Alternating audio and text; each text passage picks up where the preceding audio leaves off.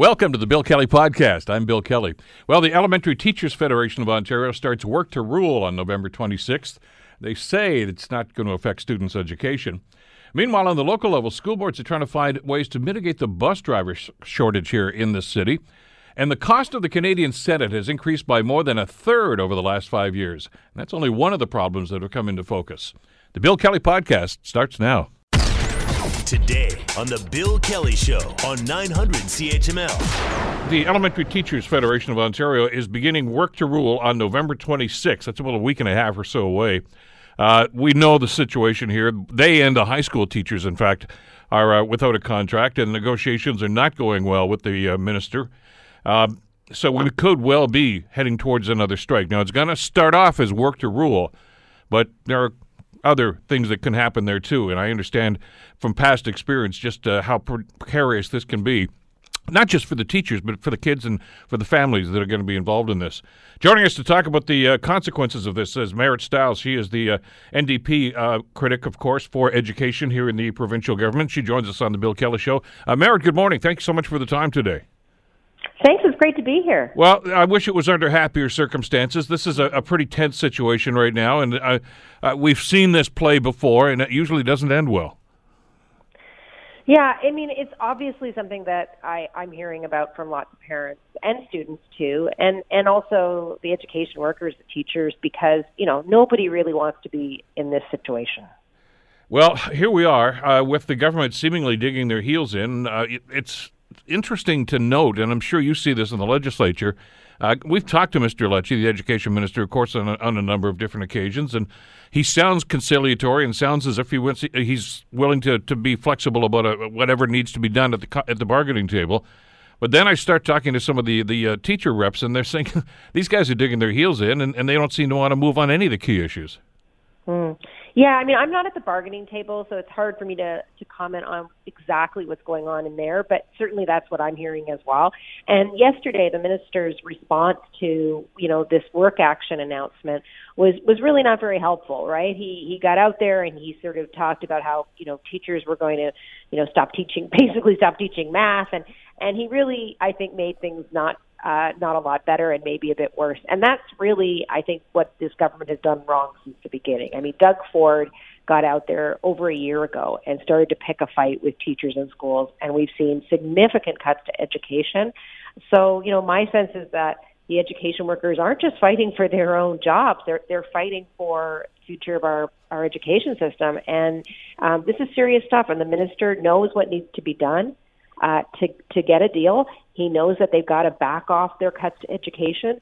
Um, until he does that, and until he gets back to the table and gets serious, I, I think we're headed towards some difficult times. Was this inevitable that we were going to land ourselves in this position right now simply because of the confrontational attitude? You know, I, I don't. I think that, like again, I think that when um, the premier, when Doug Ford, kind of came out over a year ago, and you know, teachers of being union thugs. Uh, that was probably not a great way to start uh, a negotiation. And, you know, they've also come out with legislation that caps wage increases. So, you know, it, it in that respect, it, it it's hard to have a, a fair bargaining discussion when when a government is taking a position like that. So, I don't think it was inevitable, though. I mean, I think the government could have um, chosen to approach this differently. And I also think they have, you know, they have choices they can make, and they're choosing to cut our classrooms. Here's and, the, uh, the, the, thing that yeah. concerns me, though, and I, will I'll take you back to, to, not too long ago, and you, you'll certainly remember this, uh, is when a lot of these announcements were made about what they wanted to do with the, the education system in this province. Uh, you may recall there was a number of students that decided right across the province to walk out of class in protest to this. And uh, you know whether you agree with the, the, the way of doing that or not is is inconsequential. The fact is, the government response and the premier's response was to blame the teachers and said they put them up to it. So right off the bat, he's drawing a line in the sand there. That's right. Yeah, absolutely. And I think that was a really key moment. I mean, that was over a year ago now in September of uh, 2018 when the, the students all walked out in many high schools across the province and they knew exactly why they were walking out. They weren't, they weren't, uh, encouraged by anyone. They were walking out because they were mad about the changes to the health and physical education curriculum. They were upset about cuts that were coming, and uh, and I think they sent a really strong message. I mean, Mr. Ford uh, is also not really treating students with respect. I mean, they're the ones who are experiencing the bigger classrooms, the loss of courses that some of them need to actually graduate, uh, the loss of some of their favorite teachers and other supports in schools, and and they're the ones who are, I think, actually the most unhappy. And I think the government is making a big strategic mistake by not listening to our young people today. Well, they've certainly got their talking points, and I know the minister is using those, and, and as are some of the acolytes, of course, that are coming back with the same two or three things. But what I'm hearing on a pretty regular basis here, Marit, and and this is not in the hypothetical anymore because these uh, most most of these changes have already been implemented. Uh, we've got students that aren't having as many choices and options for the, the kind of courses they want to take, which is supposed to help stream them into the career that they want to have when they finish their education. That's been limited. Uh, as you said, the quality of education has been reduced because of some of the cuts that have been made. Uh, and I guess it's in, probably it's it's a moot point now to remind everybody about what the premier said that nobody was going to lose their job because they have, uh, but they don't seem to want to talk about that either. But in this, this is this is basically blowing up a system that I don't think needed blowing up. Yeah, you know, I mean, I, I would say uh, for a lot of people, and you know, myself as a parent as well of two kids who went into the in public education system, you know, we we we could use some investment in education. Uh, we didn't need things to go in this direction. Ontarians certainly didn't vote for that, and uh, and they're and I think that's what the government's feeling, and and conservative MPPs are feeling that in their riding. Um, yeah, we have students um, across the province, and don't forget, this is only year one the impact on classroom sizes in high schools in particular, and also in the loss of the course options, which is a, a result of that, is going to play out over the next three years. So it's actually going to get worse, not better. And we are going to lose 10,000 teaching positions. And the Financial Accountability Office is the one who confirmed that. So the government's heading in the wrong direction. Ontarians know it, and, and teachers know it. And if they were, if they want to end this uh, this bargaining situation, they know exactly what needs to be done. They need to get back to the table. They need to reverse their cuts to education, and they need to get our students into schools. And I go back because I know that I've had a couple of the government MPPs on the program and Marit, and they, have come out again with the, with the common talking point here as well. Listen, we have a mandate to govern because we were elected and we have a majority. Uh, but this this is not what they said they were going to do. Uh, they did not say, as he was campaigning, that they were going to blow up the education system. They did not say they were going to blow up the uh, the healthcare system, which they've done at the same time. Uh, they did not say they were going to do what they did to Toronto City Council and threaten to do it with other councils right across the province. That was not part of the mandate. That was not anything that he said during the campaign. And I would venture to say that if he, those were some of the talking points during the campaign, he might not be sitting in the corner office at Queen's Park right now. Yeah, th- this was all done. Uh, you know, if they had this plan, they certainly didn't share it with Ontarians. And and you're right. I mean, Mr. Ford, he said very clearly, not one job was going to be lost. Uh, you know, and and he's got all his talking points, and the new Minister of Education is real smooth. But but at the end of the day, they're not reversing their cuts, and this is something that Ontarians are very very clear about. I'll tell you, I hear from parents and students and teachers all the time. I have a long list of emails to get back to today from people who are emailing me to say, you know, I, I lost this course. I can't get into my this uh, advanced chemistry class or whatever because it doesn't exist anymore. My whole plan for university is up in the air now, and you know, and and that's not even not to forget that they, he's also made life more difficult for kids, uh, for young people who are going into post secondary, into colleges and universities. This is not what we as Ontarians elected Doug Ford to do. And I don't think he has a mandate to do it. And I think when, if, you know, the teachers end up taking work action like this, I don't think Mr. Ford's going to have the support of, of the of Ontarians. I think they have a lot of parents and, and students who got their back this time. Well, whatever's going to happen in the next provincial election, I, I hesitate to, to predict anything at this stage, seeing what's happened in the last couple of elections here in this country and in this province. But I'm more concerned about the damage that's being done before that election even happens, and that's right, as of right now. And your point yeah. about the university, uh, post-secondary students is well taken as well. I mean, I, I, know that he said, "Well, I'm reducing the tuition." Well, good on you. But because of the cuts he's made to universities and community colleges right now, there are course selections that have been eliminated, and the, the students that may have uh, end up paying less in tuition may not get in there in the first place. So it's kind of a moot point, isn't it? Yeah, and and you know, uh, you know, Ford and and Lecce and all of those ministers and everybody, they keep talking about how you know they're trying to create jobs and and and and this is good for the you know 21st century economy. Well, I see them going in the wrong direction, right? They they're they're eliminating the kinds of courses that teach us how to collaborate. Um, they're even eliminating the courses, frankly, like some of the smaller classes in skilled trades and stuff that we know that we need students to be to be heading in those directions, and they're eliminating those things. And you know, it's it. I, I know the minister of education always says, "Oh, you know, this is 21st century learning," and I say, "No, you're taking us back to the 19th century. Uh, this is not what employers are telling us we need to do. This is not helpful to the economy." And you know what else? And I really believe this. You know, students, young people especially, it's rough right now. They're suffering from a lot of stress and anxiety and we we know that you know suicide rates are up among young people. It's it's really devastating. And if we take away the one course that a kid loves to do, whether it's music or art or drama or whatever it is, workshop, you know, they get to go to that class. That's what makes going to school worthwhile. And if we take those caring adults out of the school, I'm really worried about what that means for young people today when we were in a similar situation a few weeks back now with uh, the support workers in the education system, uh, they did at the 11th hour cobble some sort of a deal together. Although uh, talking to some of the membership, they weren't crazy about it, but it did pass, and and the strike was averted as it turned out. Do you see that happening here? Because the clock is ticking. Well, you know, uh, I, I think that's really up to the government. I mean, obviously, in the in the in the election, uh, the education workers, the CUPE workers uh, deal, um, you know, they were able to get the government to back away on a few things. Um, but you know, there was a federal election looming at the time, and there were a lot of other factors in play. Um, you know, again, I'm not at the bargaining table, but I'm not hearing good things um, uh, in terms of where the government's at there. And I, I really, I really think the government knows exactly what they need to do. They need to stop being stubborn about this. Nobody asked for these cuts. They need to reverse the cuts. That will at least set us on the path to some kind of agreement. The concern here, I think, I guess, is, is as you say, it's attitude, and, and it's it's a stare down contest that's going on right now uh, just as if they, they want to pick a fight. And I guess this is playing to their core, you know, because uh, we saw this back in the 1990s when the government of that day decided they were going to make teachers and nurses uh, the bad guys in, in this whole system. And they seem to be, this is like part two of this whole scenario. Uh, and there are people that are going to gravitate to that and say, yeah, you're right. They're overpaid. They don't need this. They don't need that. Uh, but I think we're smarter now. I think we've been through that once, and a lot of the people that are listening to this show right now experience that, and they understand the turmoil that's caused when there's a, a work to rule, and eventually, if, if there's going to be a strike, even worse scenario.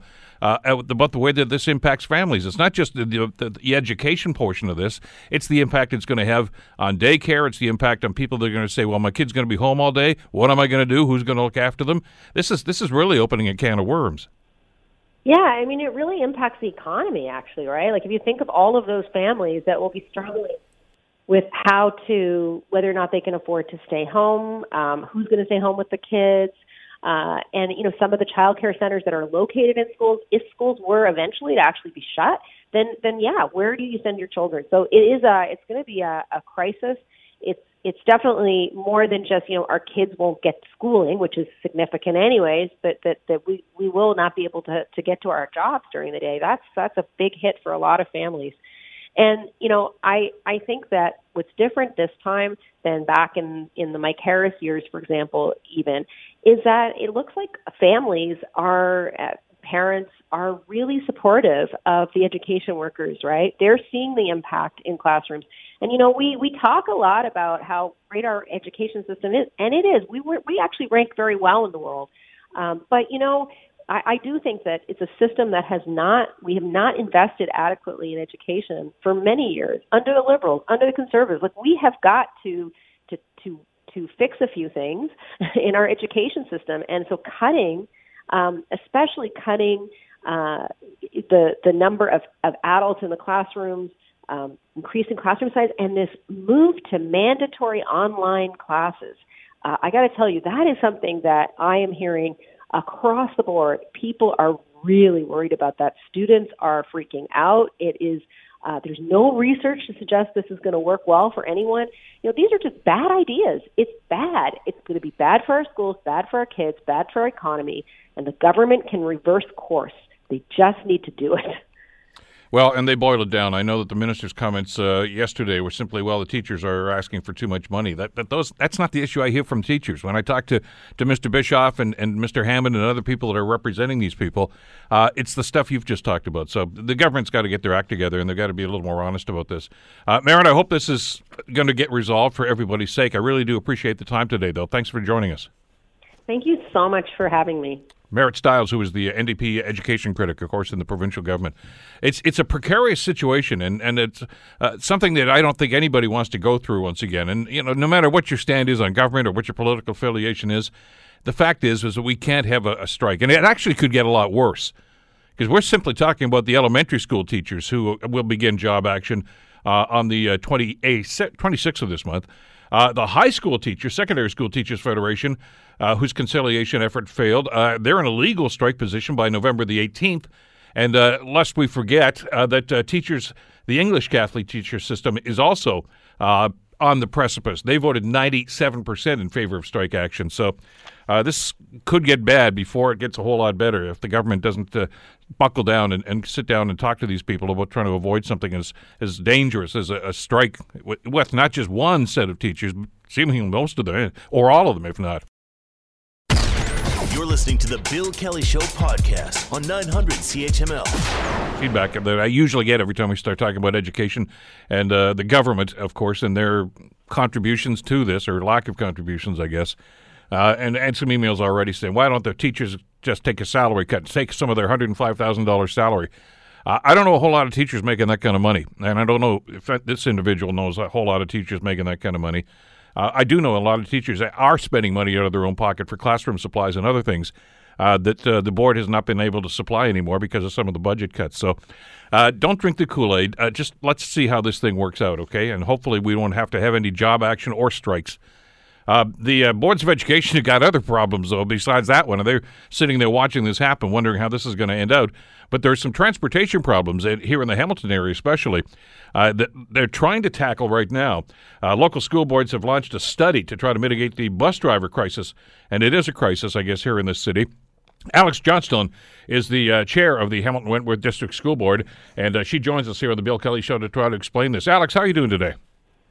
Good morning, Bill with the possibility of a job action and uh, maybe a strike that, maybe even more than one strike because the secondary school teachers are in a strike position as well. I know these are pretty rough times, but uh, I'm glad that uh, that we've brought this issue back again because we've talked about this for a number of years right, right now. Maybe you could outline for our listeners exactly what the problem is with school buses and school drive school bus drivers. Thanks so much, Bill. I'll start by saying that, uh, as, as many Hamiltonians know, that the bus driver shortage has been an issue, a growing issue over the last number of years. Uh, right now, we have students that are taking the bus, and the bus is arriving late, anywhere from five minutes to over an hour. Uh, as of last week, we know that the average uh, delayed bus time was 20 minutes. And with that, uh, we have over 200 students across Hamilton that are arriving late to school each and every day.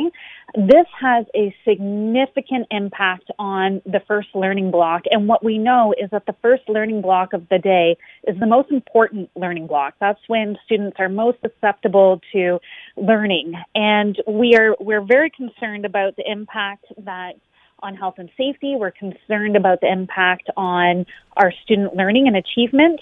Uh, also, from a financial point of view, we are concerned is our contracts with our bus companies are coming up in a year.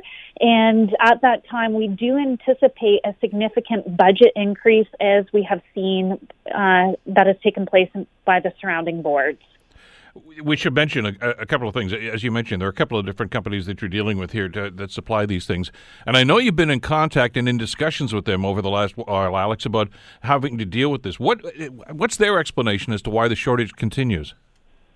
The shortage is not unique to Hamilton, and in fact, it's not unique to school buses or school bus drivers across um, North America, there is a shortage in transportation drivers. If you speak with individuals in the trucking industry, they're also facing a driver shortage. Uh, so I think that it, it's felt perhaps more significantly with bus drivers because they are such uh, you know low wage positions. We have had conversations with the province. We were very hopeful uh, a couple years ago under the past government where a provincial review was started. That work was continued under the new government. However, there really hasn't been any significant changes to transportation um, in terms of significantly increasing the budget line there. So that's where boards like ourselves are looking for other means to address the issue. Uh, we know that other boards, such as the Waterloo Region Board next door to us, they did conduct a bell time study. And what that means is uh, you you conduct a study, you look at changing bell times to in um, in order to allow the exact same driver to complete multiple runs for multiple schools. And um, when you have the bell times too closely together, they are only able to complete one or two runs. So by, by spacing them out, the same driver can uh, pick up more hours, which is uh, normally welcomed. Um, and they can also complete more runs. That means that you require less uh, um, less of a fleet. You require a smaller fleet uh, because you can have the same bus serving multiple schools. This is a very frustrating exercise. I, understand because, it, and as you're right, it's not a new issue. It's been going on for quite some time. Uh, and and I know that money. It all comes down to money. It seems like just about every time, whether we're talking about teachers and, and job actions or strikes, or but the, the education minister has to understand uh, they can talk all they want about curricula and things of that nature, but job one is to get the students to school and get them there on time, and and that's going to take money. Uh, that's this is really what it comes down to. Absolutely. And I think here in Hamilton, we are not waiting any longer. Um, it is, as you described, it is a crisis for many families when they're having to wait outside, especially when the snow starts to fly and they are waiting for that bus to come. It is a huge issue. Uh, with that, we, we want to ensure that our students are able to, to walk in together in the morning. Uh, they are able to start their day with O Canada, with announcements, to be a part of that settling process so that they can begin the first learning block of their day together. It's a uh, it's, it's, a difficult situation, and I know that uh, every time we talk about these sorts of things, you say, "Well, it's money, money, money," and the government, of course, has an austerity program that's ongoing right now.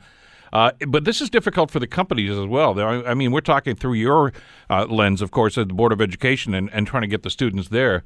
But when I've talked to uh, to people that are in this industry that, that actually provide the school buses, uh, they tell a very similar tale to what we hear about people that are making minimum wage or essentially uh, a wage that is not sustainable. And so as a result, we know that uh, a lot of those drivers don't stay in the job for very long because they're looking for something better.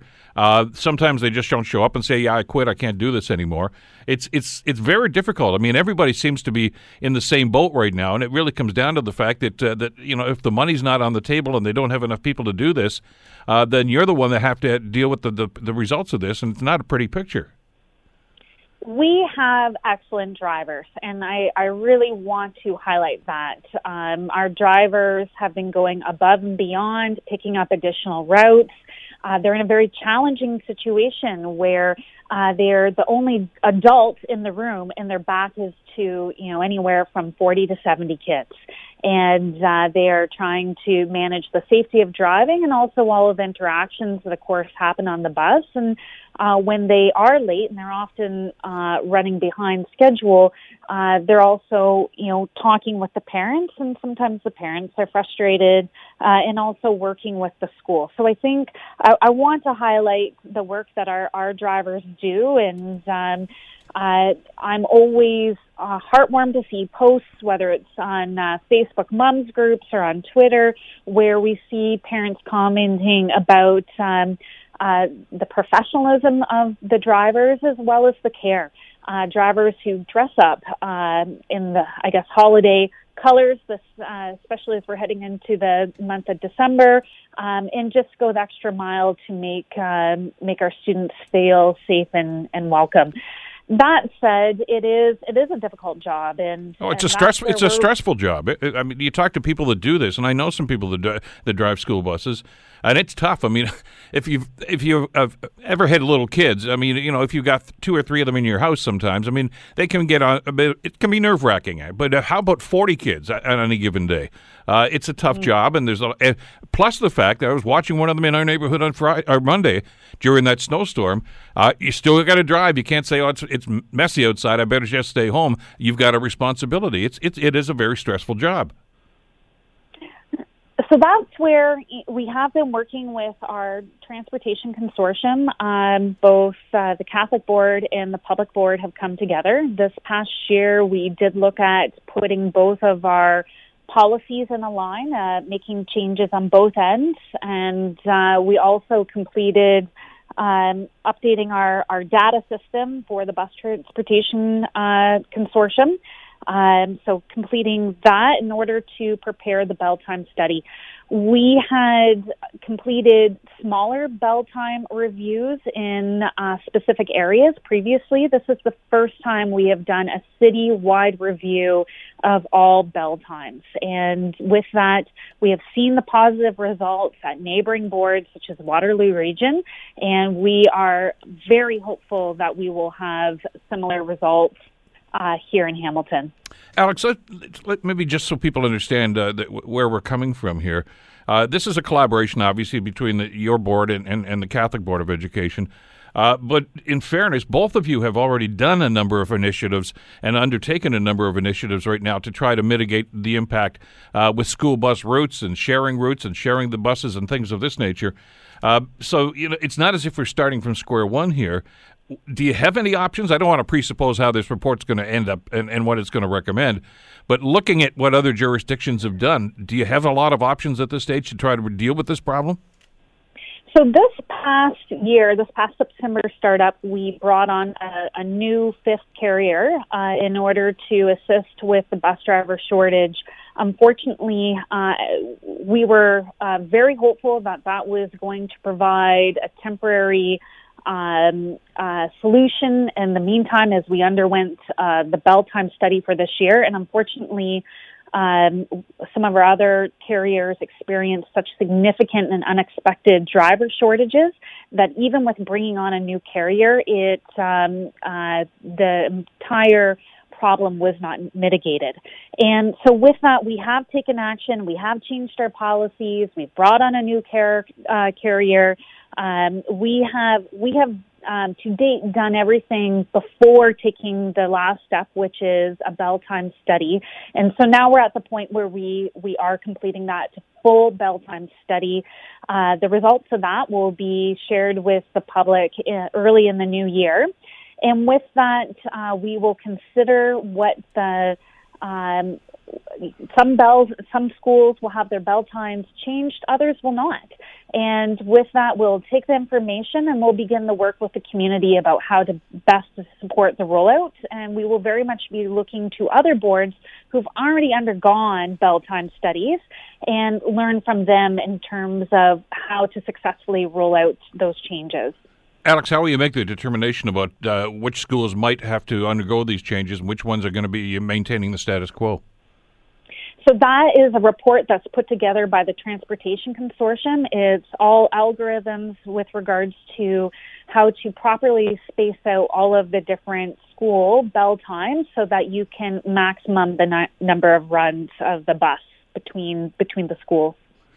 Uh, so this report that's going to be done then, I, I assume presupposes uh, that you're not going to get much in the way of help from the ministry here. In other words, not a whole lot more money, uh, probably not more drivers. So you're just dealing with, with the numbers that you have right now and trying to make that work. That is correct. At this point, we can no longer wait uh, for, um, a, I guess, an additional response from the ministry. We do need to take matters into our hands. We are concerned about the number of students that are arriving late. Um, we are concerned about the health and safety. We are concerned about learning, uh, the impact on student learning achievement, and also, as mentioned, a year from now when our contracts come up for renewal, we are concerned about our ability to remain uh, to remain in budget.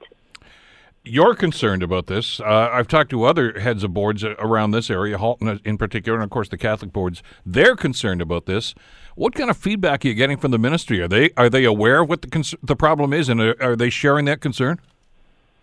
They are aware. I personally had a conversation with uh, the deputy minister uh, last summer and uh, went over in detail our transportation report. Uh, that was a year ago. Um, as I said, the the current government has picked up um, the review um, that was started by the last government, and, and this has been ongoing. So I, I want to highlight that this uh, these concerns were raised under the last government. They continue to be raised under this government. Um, at this point, though, we and, the, and to their credit, they did increase uh, the transportation budget. Um, however, it, it it does not go far enough, and um, so that is where boards like us are facing the crunch, and we're we're having to make decisions in order to ensure that our students are arriving on time and safely.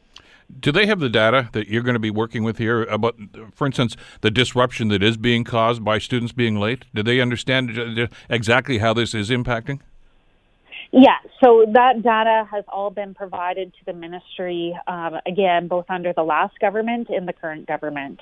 So, with that information and with that knowledge, then, uh, you would think that they'd have a better grasp of the issue. I understand that they have increased the funding. We know that uh, some time ago, but it just seems as if they pulled a number out of their hat and simply said, okay, we're going to give you this now. Uh, but they didn't seem to have applied that to the concerns and the principles that you've got. Had they done that, uh, you probably would have got a much better and a much more effective uh, funding package to be able to deal with this issue. Well, I'm not going to presuppose what uh, how the you know government and how the ministry determine their numbers. Um, all I can speak to is our directly here in Hamilton. This is an issue that our board uh, and our consortium is working to address alongside with the Catholic board. That uh, we recognize that we have to act, and we are when you do make this determination and, and you, you get this report, and as you mentioned, that, that's going to have an impact on bell times around the schools.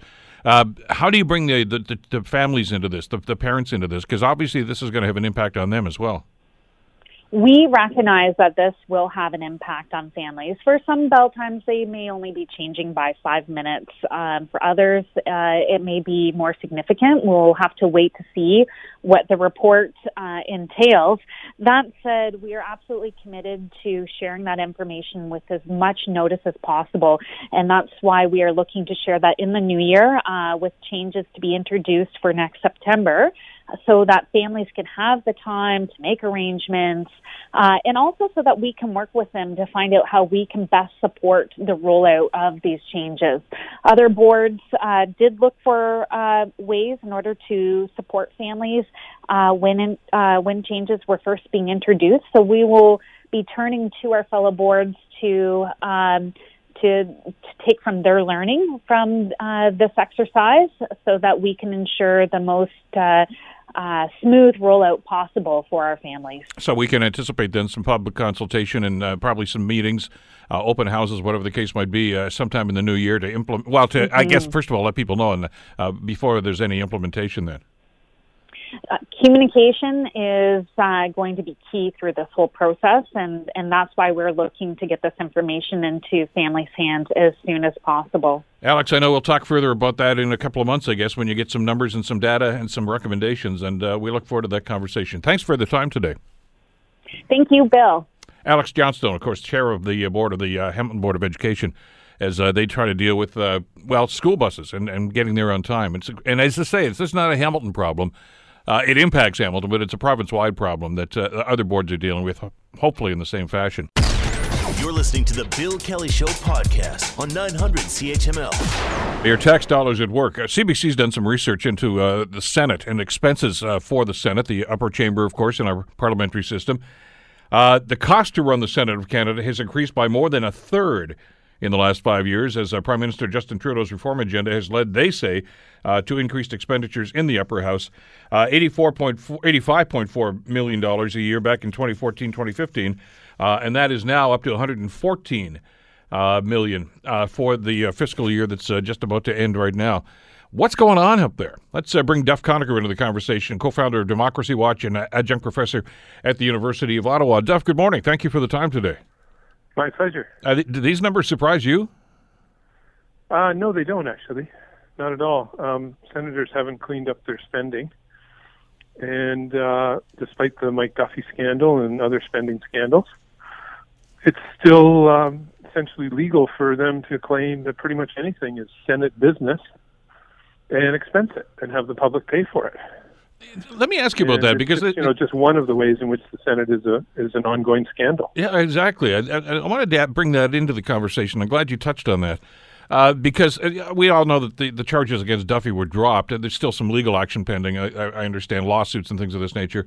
But if I'm characterizing this correctly, eventually, essentially, rather, what the judge said at that trial was, "Look, at they all do it. it. This goes on all the time. Nothing to see here. You can go now."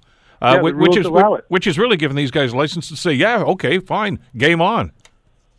Yes, and so what the Senate did after that was they tightened up um, the production of receipts to have expenses paid for, but they left the rule still open that as long as it's Senate business, which is not defined in any restricted way at all, pretty much whatever a senator thinks is their business is Senate business, then they can expense it. They just have to produce the receipts. Well, there's a list here, and if, I'm, I'm sure you've seen these numbers too because uh, they're trying to justify this, and they're talking about well, research, office uh, expenses, travel, living expenses. Uh, that's a rather interesting term, living expenses. Uh, IT, human resources, media relations. Uh, they've hired more people in, in support staff. What's what? I don't understand. What's that all about? Uh, I don't know either. I don't know either. The Senate sits from Tuesday to Thursday, so they don't even work a full week. And uh, what can I say? It's it, it's there's other things going on too, where senators are now claiming they're not going to be called liberals anymore or conservatives; they'll be called progressives. Or I can't remember what the conservatives' new group of senators split that split off is called. No matter how they spin it, they get to do whatever they want. They get to vote however they want. They're not representative of anybody, even though they're appointed by a province. But you know, when they say I'm voting this way because to protect my province's interests they're making that up. They don't consult with anybody uh, formally to find out what the will of voters is in their province before they decide how to vote. They're unelected, they're unaccountable, and they're dangerously undemocratic. Uh, unless something's clearly unconstitutional, they should not be voting down what the House proposes because the House is made up of people who are elected and accountable accountability is such a key part of this whole thing, and and we've had this debate in how many generations now, Duff, about Senate reform. Since, uh, eight, since eighteen, uh, I believe eighteen seventy eight was the first proposal to abolish the Senate. Well, there you go. Well, we know governments move at glacial speed, but this is ridiculous. Yes, and the the solution really is to shut it down, because you know they say, well, we do these research reports and expert senators look at these things they're not usually experts. Actually, a lot of them are actually uh, essentially lobbyists for big businesses because they have investments in big businesses or they sit on the boards of big businesses. And that's all legal under the Senate ethics rules, which are a joke.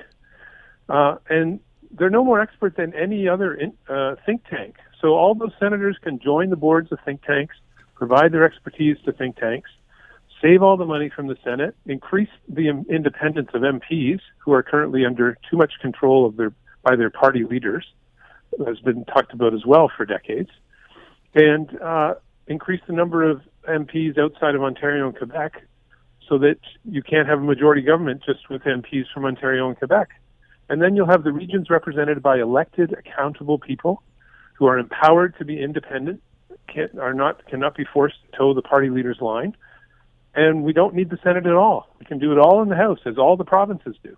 But the problem here, and you and I have had this discussion in the past, uh, is that the people that are, are, charged with making those decisions and have that responsibility are, are simply saying, well, look at, no, no, no, we got it pretty good up here. We'll police ourselves. We'll, we'll, let you know if there's anything going on, whether it's expense accounts or whatever the case might be.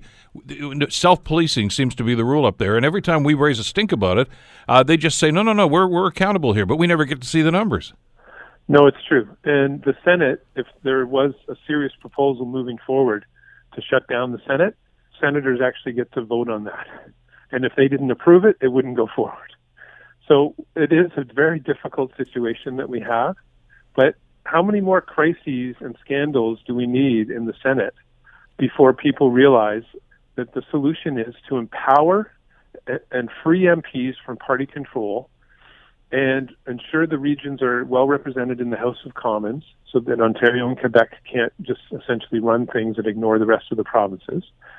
And uh, and then shut down the Senate. I mean, it's the long-term solution. It's uh, it when everyone talks about Canada in terms of us being a democracy, the one thing they always bring up is, but then they have this unelected, unaccountable Senate where senators can vote however they want and can just stop something that elected people have have passed.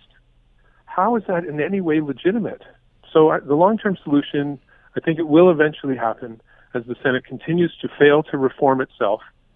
And it could never make itself fully legitimate because it will always be unelected and unaccountable and appointed by partisan prime ministers. So senators can claim that they're somehow independent, but they've all been given a job by a, a senate, a prime minister who is either liberal or conservative you know, I, I, don't want to get too deep into the weeds here with uh, with political history or political sciences, but this all stems from the fact that uh, when these forms of government were were initiated, and this goes all the way back to the British system, of course, the Westminster system.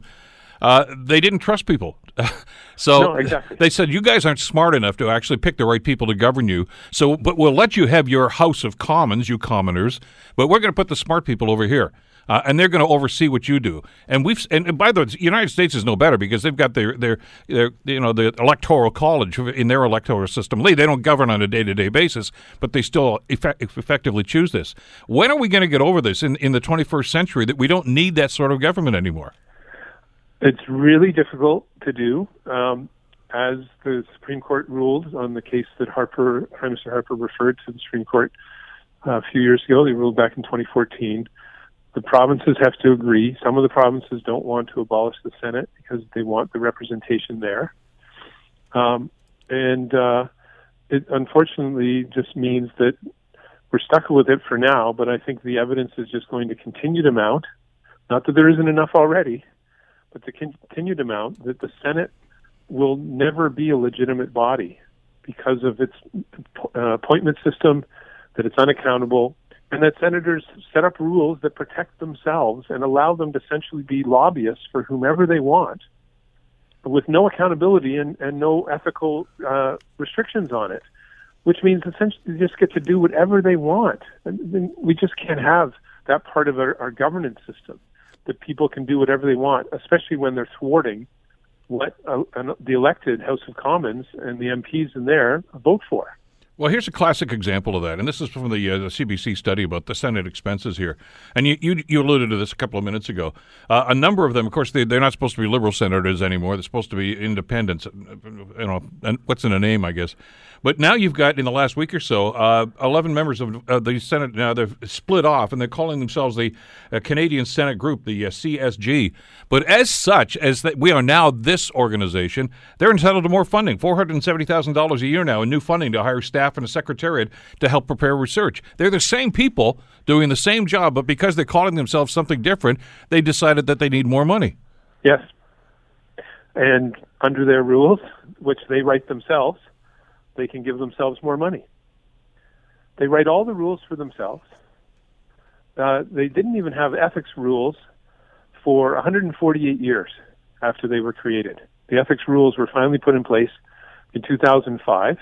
That version of the ethics rules has huge loopholes in it that, as I mentioned, allows them to essentially be a lobbyist for whomever they want uh, in the Senate, blocking things that protect their private interests and the interests of whichever business they may be connected with. Uh, and uh, if they're not going to reform themselves now, you know, 148 years just to get ethics rules that are still a joke. So now we're up to uh, it's been 14 years since those have been in 162 years, and the Senate has still not reformed itself to make itself even barely ethical. How much longer do are we going to wait? It's just ridiculous. They, they act in their self-interest, and that's dangerous in a democracy when you're unelected and unaccountable. But with also act in their self-interest of their party or in sometimes themselves, but they face the voters at least once every four or five years. Yeah. Senators appointed and stay there can stay there till age 75 doing whatever they want. It's dangerously undemocratic and it has to be stopped. Well, with the blessing it will, of it will the take a lot to do it. Yeah. But well, and, yeah, and where's the evidence mounting? wh- where's the where's the political will to get this done though? Um, And nobody we'll seems to want to talk I mean, about it. Trudeau has uh, made this change, and he says, "I've you know created independent senators," but he- he chooses them all, and he chooses the people who go on the advisory committees that advise him as to who to choose. That's no different than the old system, right? Jean Chrétien, Brian Mulroney would would past prime ministers would talk to people they chose and ask, "Who do you think I should appoint to the Senate?" That's all Trudeau's done. And then they would appoint the person that those people suggest after reviewing the, the suggested nominees. That's exactly what Trudeau's done. So they're not any more independent than any past senator, despite the, the Liberals repeating that word again and again and again and again. And Trudeau admitted in an end of year interview uh, last December that they would never he would never appoint someone who didn't agree with the values of the Liberals.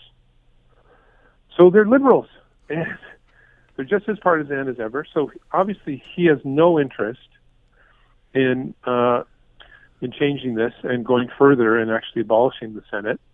But if the he's now uh, appointed uh, essentially a majority of senators, and he's only going to be able to appoint more because many retirements are coming up. And if the Conservatives win an election, you're going to see those senators block pretty much everything that the Conservatives put through the House. That is not democratically legitimate in any way, shape, or form. But they, that's what they'll do, as they have in the past. When when uh, Brian Mulroney was in power for so long that he had appointed a majority of senators, then they were they blocked things that the Liberals put through when Chrétien was elected. It has to stop, but it's going to take the the will of a lot of politicians, including senators, to say this is an illegitimate body and should not have any place in any country that calls itself a democracy. Well, I I mean, a more flagrant example of that was even last uh, term of government there. I mean, Trudeau's got a majority government, uh, but uh, once he kicked the Liberal senators out of the caucus and said, You're now independent, you can't sit in the caucus anymore, uh, I guess in an act of revenge, they started holding up pieces of legislation. They still had the, the votes there, but they just they wouldn't deal with anything. So, and, and again, there's no recourse for the House or for, for URI to do anything about that. There is no recourse at all. In the U.S., they have a system when there's gridlock between the House and the Senate. Both members of the House in the U.S. and Senate are elected. And if they're batting a bill back and forth, they form a joint committee and work it out. Our system has no provision for doing that. And if the senators just said, no, we are not going to pass this bill, we don't care, House, how many times you send it to us, there's nothing anybody could do. People have to realize how dangerous that is with when you have senators who now are freed from even control of the party leaders in the House to do whatever they want. And some of them have said, there's one Senator, David Richardson, he said, well, Trudeau said I was an independent when he chose me, so I'm going to do whatever I want. I mean, really? This person is going to do whatever they want. And again, just to remind people, they only sit from Tuesday to Thursday. They're only working three days a week. They're paid in the they have the a salary in the top five percent of salaries in the country, and all sorts of perks because they can expense all sorts of travel. Saying it's Senate business because I'm interested in it and I'm a senator and therefore it's Senate business and here's my receipts. Well, apparently you can claim expenses too when you're going to party fundraisers. I mean, we found that out too, too didn't we, a few years ago? No, exactly. It's it's and they have not changed those rules. No one should think that they cleaned things up after Mike Duffy. All they did was say you have to produce receipts. They did not change the fundamental rule that lets a senator define what Senate business is, which means whatever they want to do and expense it. If they say, "Oh, I'm I'm researching something I'm interested in," they can expense all the research costs. The other element to the not stu- changed at all. I I understand that uh, somebody who maybe is going back to their high school civics classes can say, "Well, wait a second. Uh, if the Senate doesn't pass that bill, I mean, it comes back to the House of Commons, and uh, you know they they can do this again." But what the Senate does to get around that is they don't even debate it; it just sits on their desk. That's right. That, and that happened with a few bills that uh, the, the House had passed. And uh, when time was running out last July, uh, as the uh, Parliament was shutting down, at the end of June and early July, the Senate just refused to pass some of the bills. And and their explanation is, well, we, yeah, well, no, we haven't said no. We, we'll get around to it. Well, no, they're delaying. It's a stall tactic. That's right. And even if the media said we're going to drop everything and cover this as the biggest story in the country, the senators face no accountability. Right? They, no one could do anything to kick out any senator for blocking something completely undemocratically and unethically. Well, No one can do anything. no, they police themselves. That's somebody, somebody like a Don Meredith is going to get his wrist slapped from time to time for, for his behavior, but uh, they pretty much cover each other's backs. They do, unless it's really egregious behavior by somebody, but not political behavior. No, No. one's been kicked out of the Senate ever for for standing up to the House and saying, "I, you know, on a whim, I disagree with you because you know my brother has some interest in this thing," and no one's ever been kicked out of the Senate for that. It's extremely dangerous, and just because it seems to be working now, because Trudeau's appointed a bunch of people who generally agree with the Liberals. What happens in the future if the Liberals lose and Trudeau's appointed almost every senator? What do you think's going to happen? Well, it's stalemate. No one will be able to do anything about it. There is no mechanism in the Constitution, no law that will prevent the Senate from just saying, no, sorry, House, we're not going to pass anything that you have sent to us. And, and sadly, Duff, you know from past experience that uh, as, as much outrage as might be generated from these numbers in this report, it's it's probably a two day story, and then people are going to forget about it.